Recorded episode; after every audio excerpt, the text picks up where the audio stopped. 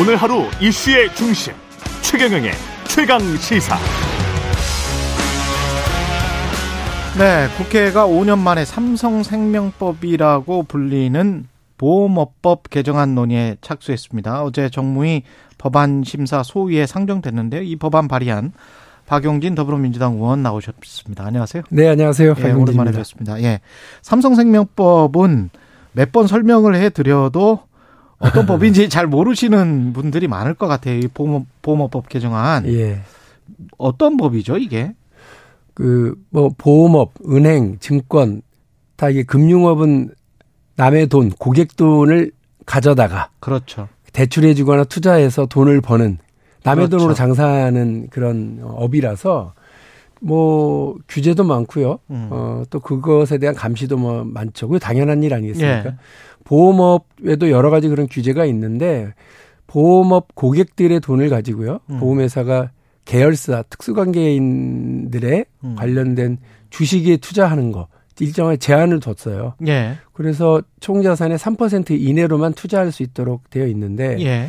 삼성전자는 삼성생명의 이제 계열사 아니겠습니까? 그렇죠. 예. 그런데 삼성생명이 삼성전자의 주식을 예. 약한 8.2% 정도를 가지고 있어요. 그렇죠. 엄청나죠. 그러니까 예. 국민연금 다음으로 많은데 예. 그 돈이 다 이제 고객 돈인데 그거를 지금 현행 시가로 보면 예. 어 3%를 훨씬 오버하는 그 비율 지금 뭐 시가총액이 한 400조로 따지면 네. 48에 32, 32조 원 정도 되는 거죠. 그중에 그러니까 이제 3% 정도를 빼고 예. 하면은 한 20몇 조 정도가 그렇죠. 어, 오버되어 있는 상태. 삼성생명의 시가총액을 훨씬 더 상회하는 액수가 돼 버립니다. 근데 예. 왜그 법은 시퍼렇게 살아 있는데 이런 음. 일이 벌어지느냐? 음. 삼성으로서는 삼성생명을 통해서 삼성전자를 그 우회 지배하려고 하는 예. 예. 이재용 그 회장 일가들의 이익을 위해서 복무하는데 답답한 건 삼성 생명이 그 돈을 네. 사실은 투자를 해서 엄청나게 잘 투자한 거 아니겠어요? 그렇죠. 천 평균 1,070원 정도 하던 때에 투자했어. 1,070원에 투자를 했어요. 네, 지금은 뭐 6만 몇천 원. 그렇죠. 어, 이렇게 크게 됐으니까 그동안에 계속 이제 배당도 받고 예, 이거를 엄청난 어, 거죠. 원래는 네. 그 고객들한테 다시 음. 유배당 계약자들과 삼성생명 주주들에게 돌아갈 수 있도록 음. 어, 수익을 실현해야 되는데 그렇게 하지 않고 그냥 쥐고만 있는 거에 의결권을 행사하기 위해서. 근데 그거를 장부가로 그때 취득한 원가로 지금 가지고 있다는 거잖아요. 그렇죠. 이게 문제죠. 그러니까 예. 모든 그 global standard 회계 기준은 예. 이제 시가로 해라. 왜냐하면 그렇죠. 그 위험 정도로 측정하려면 이게 현재 얼마나 돈, 돈의 규모가 얼마나 되지 시가로 평가해야 되는데 이미 상장돼 있고 그 시장 가격이 나와 있으니까. 2022년에 네. 시가로 평가하는 게 아니라 어, 1988년 덕선이가 뛰어다니던 1988 그 시점에 삼성생명이 삼성전자 주식을 사던 예. 천 원대 가격으로 평가를 하니까 예. 지금 이 위험도를 측정하려고 하는 보험업법의 취지를 완전히 위반하고 있는 거죠. 네. 이재용 회장만을 위해서. 근데 이제 그렇게 하면 삼성생명은 그렇게 삼성전자 지분을 계속 쥐고 있을 수 있다는 이점이 있고. 그렇죠. 그럼으로써 삼성전자의 지배권은 이재용 일가에게 계속 이렇게 보존돼 올 수 있었던 거 아닙니까? 예, 예. 이 보험업법 때문에. 그렇습니다. 그런데 이 조항을 바꾸면 국민들에게는 뭐가 좋습니까? 일단 네. 뭐 아주 그냥 원칙적으로는 음. 공정과 상식이라고 하는 시장 질서를 아. 잘 지킨다. 예. 법의 정신이 살아있네. 이런 거고요. 예. 700만 명 대 1. 700만 명 대 1. 이거를 딱 기억해 주십시오. 아. 일단 유배당 계약자들 당신의 보험료로 돈 벌면 배당해 드릴게요. 라고 했었던 삼성생명의 유배당 계약자들이 한 160만 명 정도가 계신데요. 예. 그분들한테 이 삼성생명이 했었던 애초에 계약을 이제 실현할 수 있는 일이 된 거죠. 160만 예. 명 플러스 그렇죠. 어. 삼성생명 주주들에게도 배당이 실현될 테니까 어. 그분들도 돈 버는 일이죠. 12만 예. 명. 예. 삼성전자 주주가 한 500만 명 있는데 이분들은 그렇죠. 왜 돈을 버냐? 예. 이분들 같은 경우는 삼 실제로 삼성생명의 보유한 주식이 시장으로 나오는 게 엄청난 규모예요. 그렇죠. 근데 이거를 단시간에 바로 팔라는 건 아니고요. 제 법에는 최장 7년까지 시간을 둬서 음. 천천히 팔려는 거네요. 왜냐하면 시장이 충격 주지 않도록. 예. 그런데 그렇게 되면 이걸 받아줄 수 있는 회사는 한정돼 있지. 삼성전자 정도가 네. 이걸 받아서 소화할 수 있는데 그 자사주로 취득할 수 있도록 길을 열어줄 생각도 있거든요. 아 자사주로 예. 취득할 수 있도록 길을 열어. 그러면 예전에 애플이 예. 자사주 취득해서 애플 주주들한테 엄청나게 이익을 환원시켰던 것처럼 지금 현재 삼성전자 그 수백만 주주한테도 좋은 거 아니냐 그렇습니다. 이런 말씀이네. 네. 그래서 누이 좋고 매부 좋고 음. 삼성전자 주주, 삼성생명 주주, 삼성생명의 유배당 계약자들 이 세 분들이 한 700만 명 넘으니까 네. 이 700만 명의 국민들한테는 돈 벌어주는 입법이고요. 네. 다만 이재용 회장만 조금 시큰둥한 어, 반응을 보이고 있는 건 네. 자기 지배력이 좀 약화되는 것 아니냐 이렇게 생각하시는데 저는 뭐 본인도 잘 아실 거라고 봐요. 시장 일각의 우려 이렇게 해서 그 팔면 네. 이게 물론 이제 삼성생명이 자기가 가지고 있는 지분이니까 장외에서 팔거나 뭐 여러 가지 방법이 있겠죠. 예, 예. 그럼에도 불구하고 혹시 삼성전자라는 엄청나게 좋은 기업이 해외 투자가들이나 뭐 사모펀드나 이런 애들한테 넘어가는 거 아니냐. 뭐 옛날에 이제 걱정하는 게 이거였잖아요. 예, 예. 국회에서도 예. 여기 우려를 표하는 의원님들이 이제 그런 입장을 말씀하시는데 예. 삼성 쪽에서는 아주 적극적으로 이거를 자극하는데 정확하게 말씀드리면 혹세 무민하고 있다 삼성 혹세 무민이다. 측에서. 예. 그러니까 지금도 삼성전자의 외국인 지분은 50%가 넘잖아요. 음. 그렇다고 삼성전자가 외국 기업은 아니잖아요. 그렇죠. 예. 그리고 예. 뭐 지배력이라고 해봐야 예전에 엘리엇이라고 하는 투기 국제 투기 자본이 삼성한테 막 이렇게 저렇게 의견 내고 그랬는데 그렇죠. 그때 큰 소리 칠 때 지분이 아. 0.6밖에 안 돼요. 음. 근데 삼성은 지금 이재용 그 부회장 일가가 직접적으로 삼성물산 통해서 또 예, 네, 삼성물산 네. 통해서 일가가 가지고 있는 것도 있고 게, 계열사들을 통해서도 지배하고 있는 게 20%가 넘어요. 네. 그러니까 넘사벽이에요. 그러니까 여기서 한 5% 정도를 법에 맞게 공정과 상식에 맞게 이렇게 처리한다 네. 하더라도 큰 문제가 없다고 하는 없다. 건 분명합니다. 그리고 예. 이걸 아까 말씀드린 것처럼 자사주로 이렇게 해서 해결한다 네. 그러면 그 전체 지분의 변동엔 큰 의미가 없어요. 금융투자세 관련해 가지고 네. 그 금융투자 소득세는 이거는 어떻게 해결될 것 같습니까? 아직은 좀 팽팽한데 네. 40일 정도의 협상 시간이 좀 남아 있기는 하거든요. 아, 근데 그렇군요. 저 기본적으로는 그 해외에도 이런 금투세 형식의 자본소득세가 있잖아요. 있죠. 그래서 있죠. 저는 2년 전에 합의한 이 과세 방침과 방향은 맞다고 생각을 합니다. 음. 그래서 그런데 이제 그걸 2년 동안 아무런 준비를 하지 않은 채로 그 이제 와서 이거 좀 유예 또 합시다라고 얘기하는 그 금융 당국과 정부의 태도에 좀 뭐 일단 비판의 첫 번째 음. 지점이 있다고 좀 보고요. 예. 그 민주당에서 제안한 두 개 뭐 유예 조건들 있었잖아요. 종목당 10억에서 100억 이상으로 높이는 정부안 예, 그 뭐 철회하고 어, 완화하는 안을 좀 철회하고 그다음에 거래세를 좀 더 낮추자. 뭐더 낮추자. 이거였는데 그러면 그 우리 개미 투자자들에게도 좋고 또 음. 민주당이 우려하고 있는 부자 감세라고 하는 방향 에서도 일정한 브레이크를 걸 수 있는 저는 좋은 협상 지점이라고 생각하거든요. 근데 일단 뭐 정부 여당은 뭐안 어, 된다 하고 이제 뭐 거부했거든요. 송일정 정책위 의장도 최강 시사에서 그 유예가 필요하다면 그냥 음. 유예 시켜 주면 되지 왜 조건을 붙이냐. 네. 이런 이야기예요. 아니 이제 어, 그 아니 이미 정부가 2년 전에 하기로 했으면 하면 되지 왜 그거를 또 유예시키려고 하냐 이렇게 하면 서로 답이 없는 얘기를 하는 거잖아요. 그러니까 그런 거네. 성일수 예. 정책위원, 정책위원장이 예. 정부 측 입장만 하실 게 아니라 정치인으로서 여당의 책임자로서 어, 좀 이렇게 적절한 어떤 방안들을 좀 찾는 역할을 하시는 게 맞다고 좀 보고요. 예. 어, 뭐, 차협 지점을 못 찾을 것 같지는 않아요. 근데 음. 어쨌든 말씀드린 것처럼 2년 전에 그 법이 만들어졌는데 그걸 2년간 유예하는 과정에 아무런 준비도 하지 않은 채로 어, 뭐 삼성하고 비슷해요. 어, 정부 당국도 배째라 이런 식으로 그 어쩔 건데 니네가 뭐 이런 방식으로 네. 하실 게 아니에요. 어. 지금부터라도 유예를 위한 어, 어떤 전제 조건들을 다시 한번 확인하고 예. 어, 해야 된다고 저는 봅니다. 그래서 뭐 민주당의 제안을 좀 긍정적으로 검토하시기를 촉구합니다.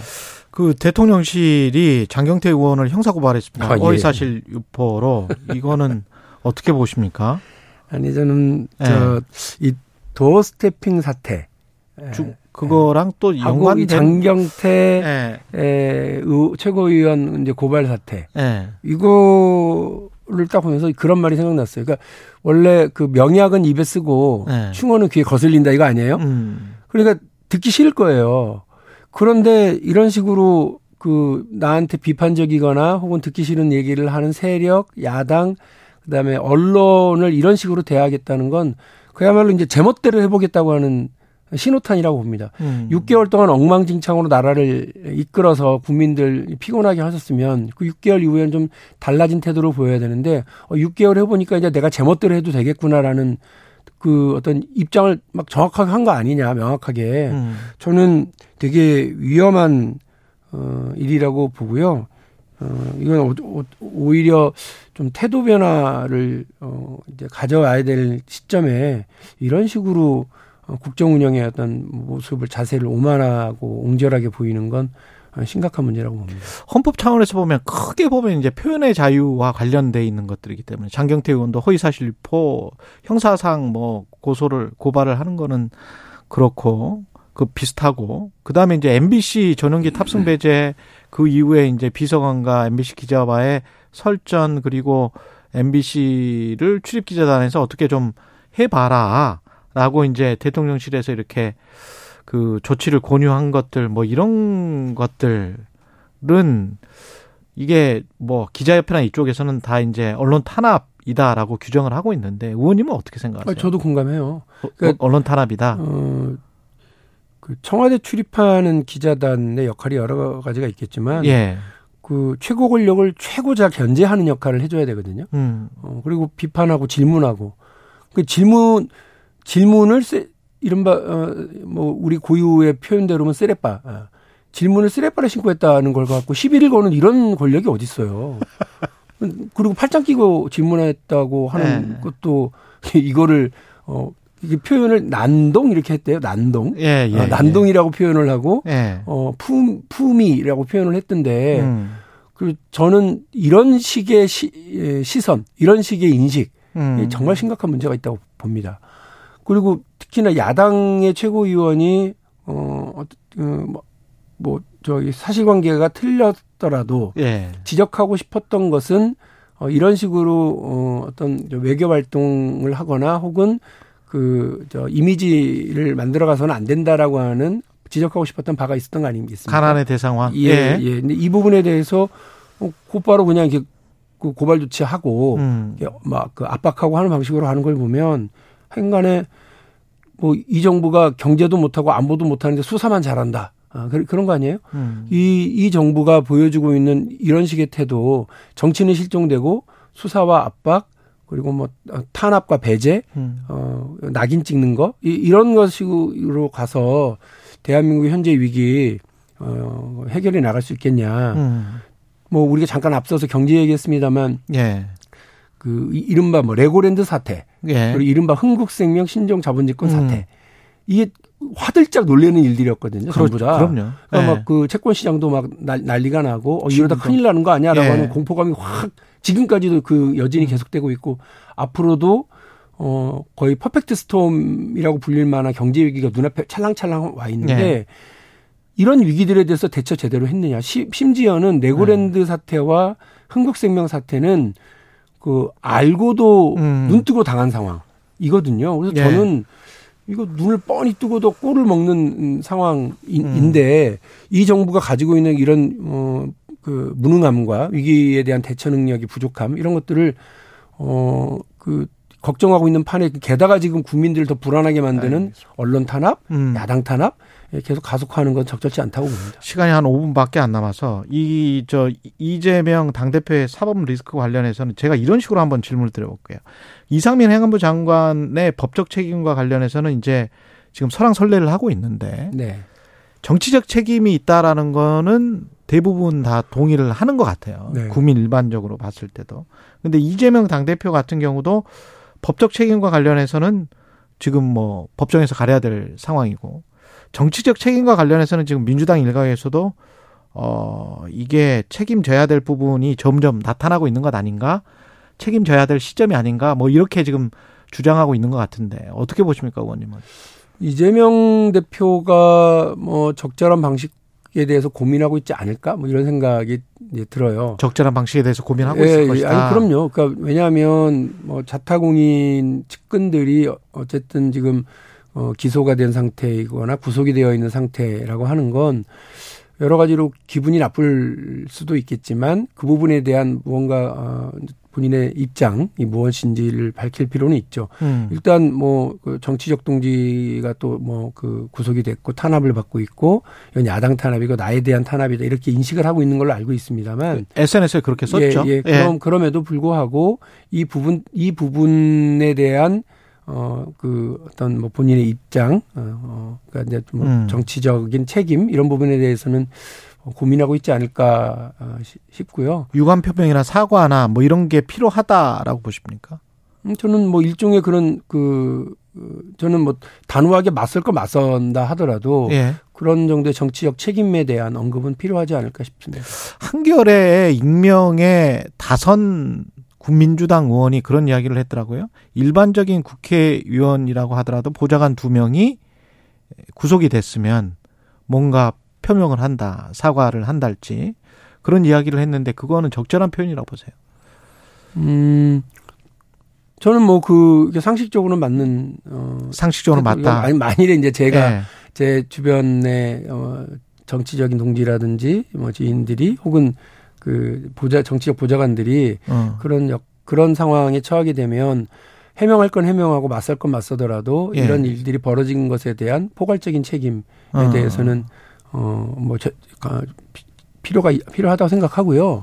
무엇보다도 저, 저하고 아마 대통령 선거 후보 경선 때 제가 그 두 가지를 지적을 했던 적이 있었거든요. 예. 이른바 대장동 사태에 대해서 이재명 후보에 대한 책임을 직접적으로 뭐 묻고 그 뇌물을 받았다거나 이렇게 생각하지 않는다. 그러나 이 대장동 사업의 최종 결재권자로서의 포괄적인 정책적인 어, 책임 음. 그리고 어뭐 아는 지인들 혹은 그 부하 직원들이 연루되어 있었다라고 하는 인사권자로서의 책임 예. 이 부분에 대해서는 어떻게 생각하냐 그랬더니 나중에 그 부분에 대해서 유감스럽게 생각하고 음. 어 일정한 본인의 책임에 대해서 인정을 했었던 어 적이 있거든요 토론 그때도 때. 예. 어. 그래서 저는 오히려 그때 그 태도가 그, 그 당시 대장동 사태가 이재명 후보의 대선 후보로 결정되는 과정에 큰 피해를 입히지 않았던 네. 부담이 되지 않았던 결정적인 상황이었다고 봐요. 그래서 본인은 어, 대장동 사태에 연루된 바는 없지만 음. 그 사정 최종 사업 결재권자로서의 책임 음.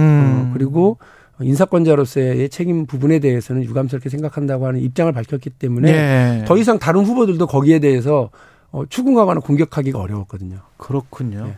당헌 80조 관련해서는 지금 정진상, 김영 네. 현직입니까? 아니면은 어떻게 되는 거예요? 당헌 80조는 기소가 네. 된 상황에게만 해당이 되니까 네. 김용 부원장 네. 아직 사퇴했다는 얘기를, 얘기를 제가 듣지는 못해서 네. 어, 김용 부원장에게만 적용이 됩니다. 앞으로 이제 정진상 어, 실장이나 다른 분들이 혹시 음. 당직자나 국회의원이 뭐 이런 뇌물 사건 등으로 기소가 되면 어, 해당 사항은 있을 수 있죠. 예.